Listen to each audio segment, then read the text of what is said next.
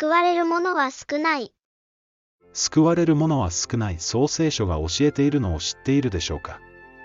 すると、ある人がイエスに、主よ、救われる人は少ないのですかと尋ねた。そこでイエスは人々に向かって言われた、狭い戸口から入るように努めなさい。事実、入ろうとしても、入れない人が多いのだから。この通り、救われる人は少ないのです。神様の力が足りないからでしょうか。それとも、神様が救われる人を少ししか選んでいないからでしょうか。これはとても大切なことですので、きちんと聖書から確認してみましょう。神様のせいではない。神様の力が足りないから、救われる人が少ないのではありません。それからイエスは弟子たちに言われた。よく聞きなさい。飛んでいるものが天国に入るのは難しいものである。また、あなた方に言うが、飛んでいるものが神の国に入るよりは、ラクダが針の穴を通る方がもっと優しい。弟子たちはこれを聞いて非常に驚いていった。では、誰が救われることができるのだろう。イエスは彼らを見つめて言われた。人にはそれはできないが、神には何でもできないことはない。この通り、神様は全能であり、神様に救えない人はいません。では、予定説を唱える人々の言うように、神様が救われる人を少ししか選んでいないから、救われる人が少ないのでしょうか。いいえ。神は、すべての人が救われて、真理を悟るに至ることを望んでおられる。この通り、神様の御心は、すべての人が救われることです。実際、主は、全人類の罪のために、自らの命を捧げてくださいました。彼は、すべての人の贖いとしてご自身を捧げられたが、それは、定められた時になされた証に他ならない。彼は、私たちの罪のための、贖いの供え物である。ただ、私たちの罪のためばかりではなく、全世界の罪のためである。このように、神様の側に落ち度はありません。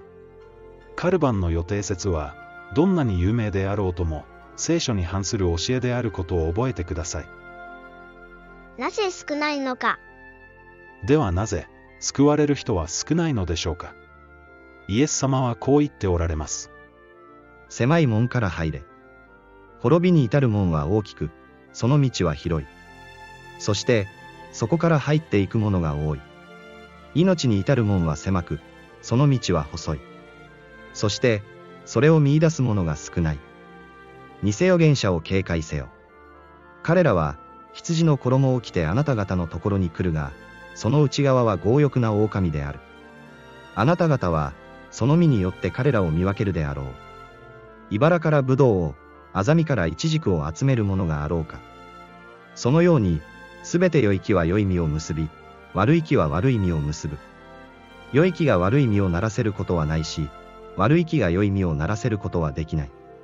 良い実を結ばない木はことごとく切られて、火の中に投げ込まれる。このように、あなた方はその実によって彼らを見分けるのである。私に向かって、主よ、主よというものが、皆天国に入るのではなく、ただ、天にいます我が父の御胸を行う者だけが、入るのである。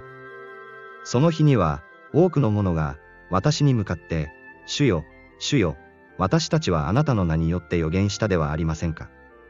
また、あなたの名によって悪霊を追い出し、あなたの名によって多くの力ある技を行ったではありませんかというであろう。その時、私は彼らにはっきりこう言おう。あなた方を全く知らない。不法を働く者どもよ、言ってしまえ。それで、私のこれらの言葉を聞いて行う者を、岩の上に自分の家を建てた賢い人に比べることができよう。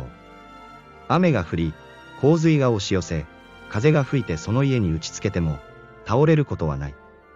岩を土台としているからである。また、私のこれらの言葉を聞いても行わない者を、砂の上に自分の家を建てた愚かな人に比べることができよう。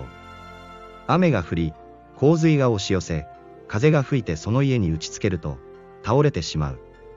そしてその倒れ方はひどいのである。これが聖書の教えです。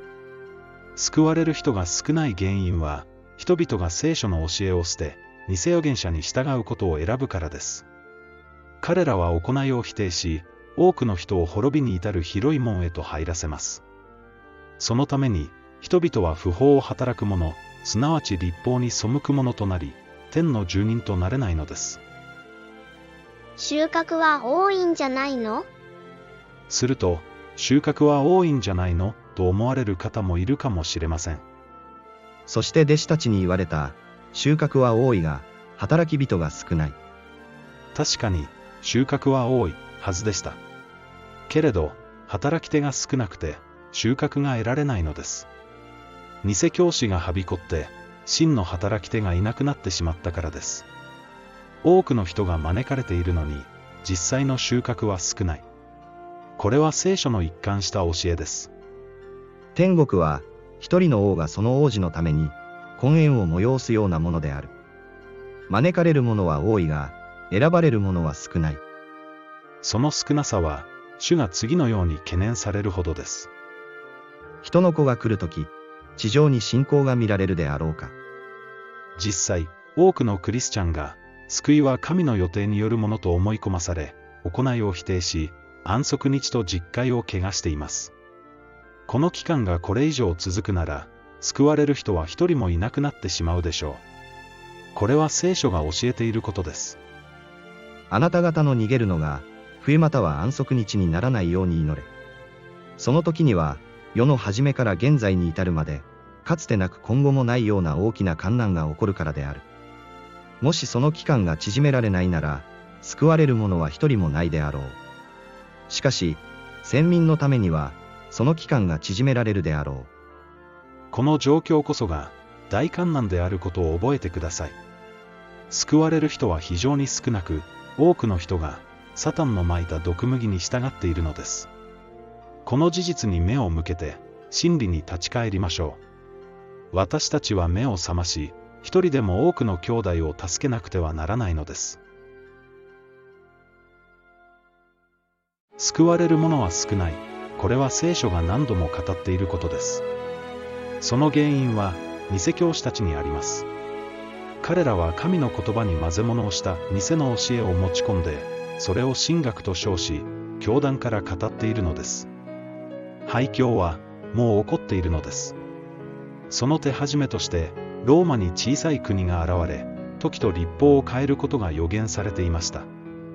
私が、その角を注意して見ていると、その中に、また一つの小さい角が出てきたが、この小さい角のために、先の角のうち三つがその根から抜け落ちた。見よ、この小さい角には、人の目のような目があり、また大きなことを語る口があった。彼は、意図高き者に適して言葉を出し、かつ、意図高き者の生徒を悩ます。彼はまた時と律法とを変えようと望む。生徒は一時と二時と半時の間、彼の手に渡される。この予言の通り、ローマに現れた世界一小さな国、バチカンによって、安息日と実戒は変えられ、教会は彼の手に渡されました。